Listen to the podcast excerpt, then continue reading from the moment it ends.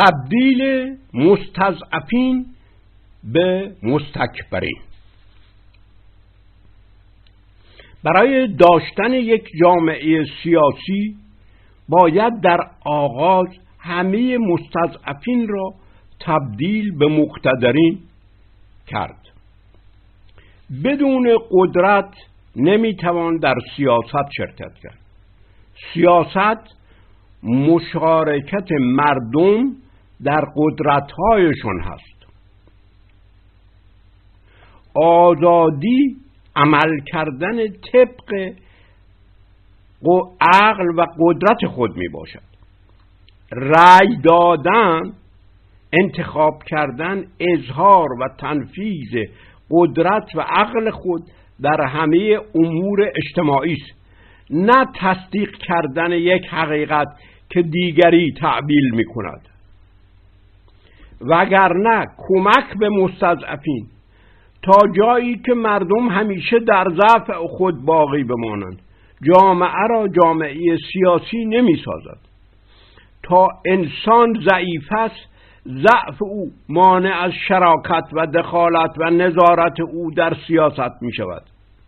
مسئله مسئله نگاهداری مستضعفین و کمک دادن به مستضعفین نیست. بلکه مسئله مسئله تبدیل مستضعفین و به اقویا و مستکبرین. و محو همه مستضعفین از روی زمین است. در فرهنگ ایران انسان سرو بلندی سروی است که به آسمان برمیاف سر برمیافرازد و بر فرازش ماه پر است. این تصویر ده ها بار در شاهنامه تکرار می شود انسان سروی است که به آسمان برمیافروزد سرو پیرو اردوج اینها اسم سیمرغ بوده است. تخم سیمرغ. ارد وج ارد ارتا اسم سیمرغ. انسان کبیر است. اندیشیدن منیدن است. منیدن کلمه واژه منیدن. یعنی اندیشیدن بر پایه آزمون ها و تجربه های خود.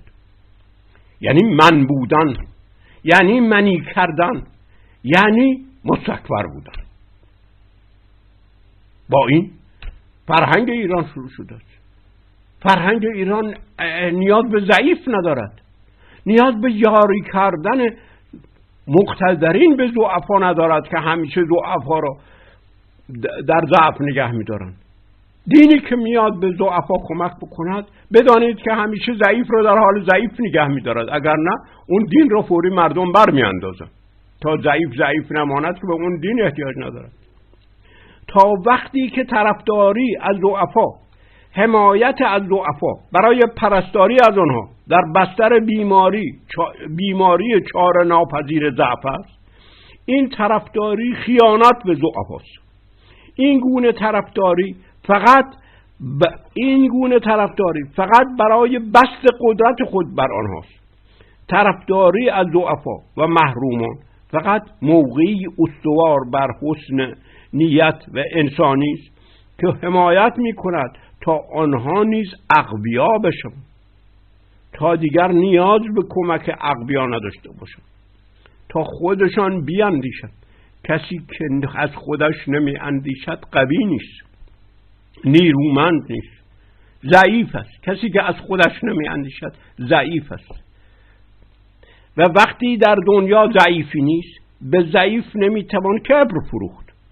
تکبر جایی شوم است که ضعیفی هست و از کبر جریه دار می شود و تحقیر می گردد ولی جایی که همه قدرت دارند همه از کبر کام می‌برند بدون آن که دیگری را در تحقیر بیازارند چنان که خدا هم به همین کبر بودنش به همین کبیر بودنش الله اکبر افتخار می‌کنه.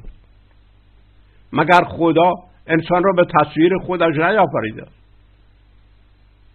اگر به تصویر خودش آفریده است که باید انسان هم کبیر باشد.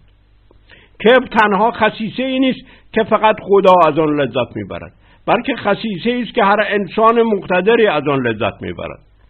تا انسان کبیر نشود ضعیف خواهد ماند. مسئله کبیر شدن انسان است نه کمک دادن به انسان ضعیف. ما مستضعفان در ایران نمی‌خواهیم. در شاهنامه انسان به سرب تشبیه می شود و راستی سرب چیزی جز همین کبر انسان نیست. وقتی درخت سر میافت اسم سیمرغ ارتا ارتای خوشه اردی بهشت سرفراز است. یعنی گردنکش یعنی یاقی یعنی تقیانگر یعنی کسی که سر خم نمی کند یعنی کسی که سجده نمی کند کسی که رکوع نمی کند خدایی که کبیر هست احتیاج به خم شدن انسان ندارد. و خم شدن انسان پیش هر چیزی که باشد. انسان را ضعیف و حقیر و بیارزش می سازد خدایی که می‌خواهد بزرگ بشود. احتیاج به خم شدن انسان دارد. کبر انسان او را میآزارد. پاره دیگر از کتاب از حقیقت باید گریخ که در ژانویه 1987 چاپ و منتشر شد. کمبود هنر تنها کمبود صنعت نیست که ما از نقطه نظر اقتصادی عقب افتادیم بلکه کمبود هنر نیز هست. خلاقیت هنری خلاقیت هنری یک ملت است که اگر به هر صنعتی شکل بدهد قدرت اقتصادی خواهد یافت. ما صنعت را می توانیم در آغاز از خارج بیاوریم. ولی این آفرینندگی هنری است که محصولات این صنعت را قابل فروش و پخش می سازد. ولی ما چنان مجذوب صنعت و اقتصاد شده ایم که ارزش واقعیت هنر و خلاقیت هنری را و تأثیر بنیادیش را در اقتصاد نادیده می‌گیریم و یا فراموش می‌سازیم بدون انگیختن ملت به آفرینندگی هنری و پیوند دادن آن با صنعت و اقتصاد. نخواهیم توانست پیشرفت اقتصادی و صنعتی خود را تضمین کنیم. و آزادی هنر هیچگاه پدید نمی آید مگر آنکه آزادی عواطف و احساسات تأمین گردد. و آزادی هنر هیچگاه پدید نمی آید مگر آنکه آزادی عواطف و احساسات تأمین گردد. و آزادی عواطف و احساسات جنبشی عمیقتر و اساسیتر از آزادی فکری است. این را فراموش می‌کنیم. ما فقط آزادی فکری می‌خواهیم. در حالی که مسئله آزادی عواطف و احساسات است. ما آزادانه نمی‌توانیم بخندیم. ما آزادانه نمی‌توانیم تنز بگوییم. ما آزادانه نمی‌توانیم عشق بورزیم ما نمی‌توانیم احساسات عواطف خودمون رو آزادانه بیان کنیم. آزادی عواطف و احساسات جنبشی عمیقتر و اساسیتر از آزادی فکری است. چون با آزادی اخلاق و آزادی خلاقیت در ارزش ها کار دارد. آزادی در تغییر ارزش ها آزادی تغییر دادن به هدف های زندگی است. بدین سن هنر یک مسئله فرعی و حاشیه‌ای و روبنا و فرهنگی به معنای تزیینی و آرایشی نیست. تغییر عواطف و احساسات. خیلی ها امروز فکرشون آزاد شده است. اما عواطف و احساساتشون همان عواطف و احساسات اسلامی و شیعه اینها هنوز پابند دین هستن ولی دم از کمونیسم و اتئیسم و نهیلیسم و اینها می‌زنن. و خودشان متوجه نیستن که با عواطف و احساساتشون درست همون چیزی را که رد می‌کنن ریشهدار و پایدار رو تثبیت می‌کنن. تغییر عواطف و احساسات تغییر هدفها و معنا معناها و ارزشها یعنی تغییر معنای کمال و خیر و رفاه و آزادی و عدالت است. هنری که به جد گرفته شود با مسائلی از انسان دست و پنجه نرم می کند که دین و ایدئولوژی در شکلهای انتظایی و سنگواره شدهشان کار دارند. فقط هنر چون هنوز در مفاهیم عبارت نیافته بهتر و آزادانه تر می‌تواند بیازماید و بازی کند. ببینید هنر رو کنترل می‌کنند وقتی که شکل مفاهیم می‌گیرد تا شکل مفاهیم ندارد نمی‌توانند مانع او بشوند. این است که بیشتر می‌تواند بیازماید می‌تواند بازی کند و بازی کردن درست بر جد جد بودن است بر ضد عبوس بودن است که نهاد اسلام است. هر تولیدی در صنعت باید شکل زیبا داشته باشد. انسان فقط یک چیزی را برای سود خالصش نمی‌خرد تا احتیاجاتش را با آن رفع کند. به خصوص تولیداتی که دیگر احتیاج اولیه انسان را رفع نمی کنند بلکه همچنان برای اینکه زیباست. ارزای احساس زیبایی یعنی هنری با ارزای احتیاجات احتیاجات گسترش یابنده و نامعین انسانی چنان پیوند دارند که از هم جدا ناپذیرند. حتی انسان از همون آغاز موجودیتش پیش از تاریخ وسایل تولید و ابزارش را همیشه زیبا ساخته است. یک تبر را نگاه کنید یک چاقو را یک شندر را شمشیر را ببینید چقدر زیبا ساختن زیبایی چیزی زائد و اضافی و حاشعی و فرعی نبوده است که بتواند از آن صرف نظر کند. او هیچگاه نتوانسته است چیزی سودمند بسازد که زیبا نباشد. یک صنعتگر در گذشته همیشه یک هنرمند نیز بوده است. به عنوان هنر ظریفه. و امروزه اگر این دو حرفه تخصصی شده اند ولی هنوز در هر محصول و تولید باید با هم جوش بخورند و وحدت بیابند تا ارزش انسانی و اقتصادی با هم پیدا کنند اقتصاد انسانی بدون زیباشناسی هیچ ممکن نیست. کالای انتظاعی اقتصادی که به طور خالص فقط سودمند است یک مفهوم ساختگی است که فقط در مغز متفکرین اقتصادی و در تئوری های اقتصادی وجود دارد. ولی در بازار کالایی که بدون هنر است وجود خارجی ندارد. اکنون به یک پاره دیگر که محتوی یکی از اندیشه های بزرگی است که دانستن آن برای هر ایرانی سودمند است می‌پردازم. تفاوت کین توزی و کین ورزی. کین ورزی انتقام است. کین توزی رسانتیمان است. اینها دو, دو پدیده مختلف. ضعیف در همه عکس عملها کنشهایش عذاب می‌کشد.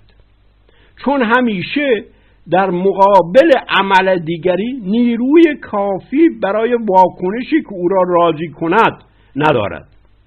از این رو در مقابل عمل دیگری یا از عهده عکس عمل بر نمی آید یا عکس عملی نیمه تمام و ناقص است. یا به عبارت اخلاقی نمی‌تواند انتقام بورزد کینه ورزی کند. هر عکس عملی او را در محرومیت می‌گذارد از این رو عکس عملی را که باید بکند یعنی انتقامی را که باید بورزد نمی‌تواند از آنجا که خواست کینه ورزی انتقام کشیدنش را نمی‌تواند تحقق بدهد زهرالود و بیمار می شود و در خود میتوزد و میتند اینجاست که کینه ورزی تبدیل به کینه توزی می شود این انتقام گرفته ناشده و این انتقامی که هرچه بیشتر می‌خواهد بگیرد کمتر می‌تواند بگیرد. در او ریشه میدواند. و احساس ضعف او را بی نهایت بالا می‌برد.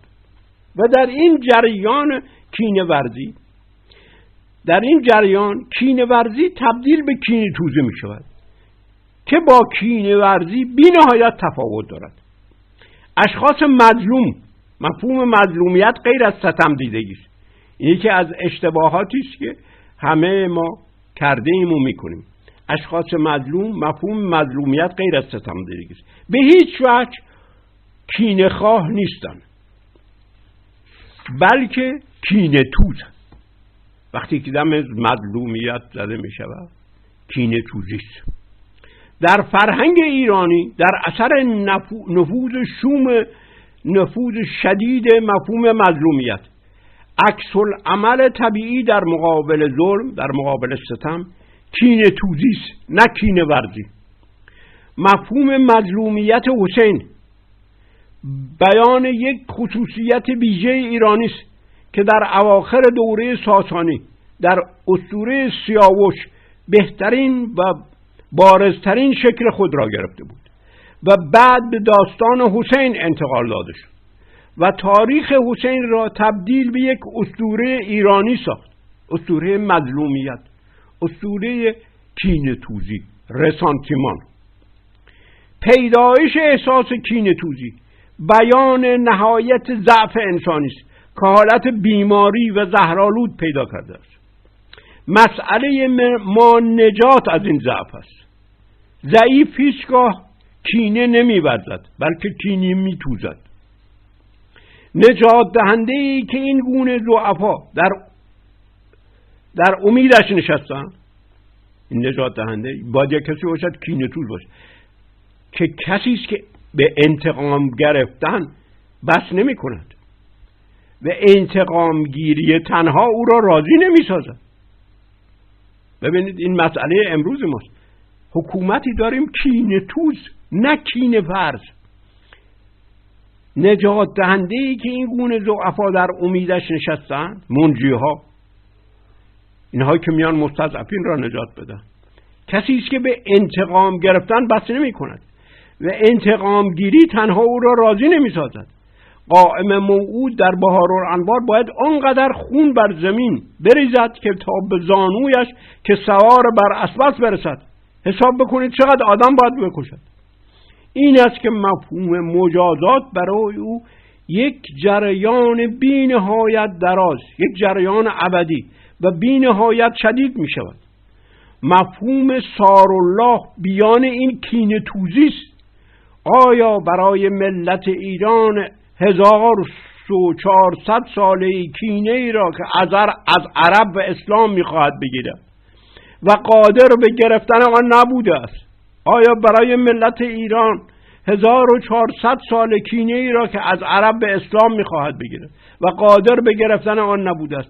تبدیل به این کینه توزی شده است که دیگر نه سرچشمه آن را می‌شناسد و نه قادر است که خود را از آن نجات بدهد. آیا حسین نماد این ایرانی نیست که می‌خواهد کینه خود را از اسلام و عرب بگیرد؟ ولی هیچگاه نمی‌تواند و همیشه شکست می‌خورد. چون همیشه مسلمان باقی خواهد ماند.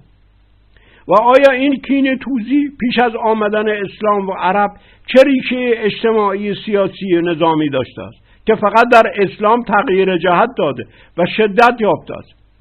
و آیا جنبش سوسیالیسم در ایران با انتقال این کینتوزی به خود شکلی دیگر و مسخ شده به مفهوم عدالت اجتماعی نخواهد داد؟ انتقال مظلومیت به کارگران و محرومان.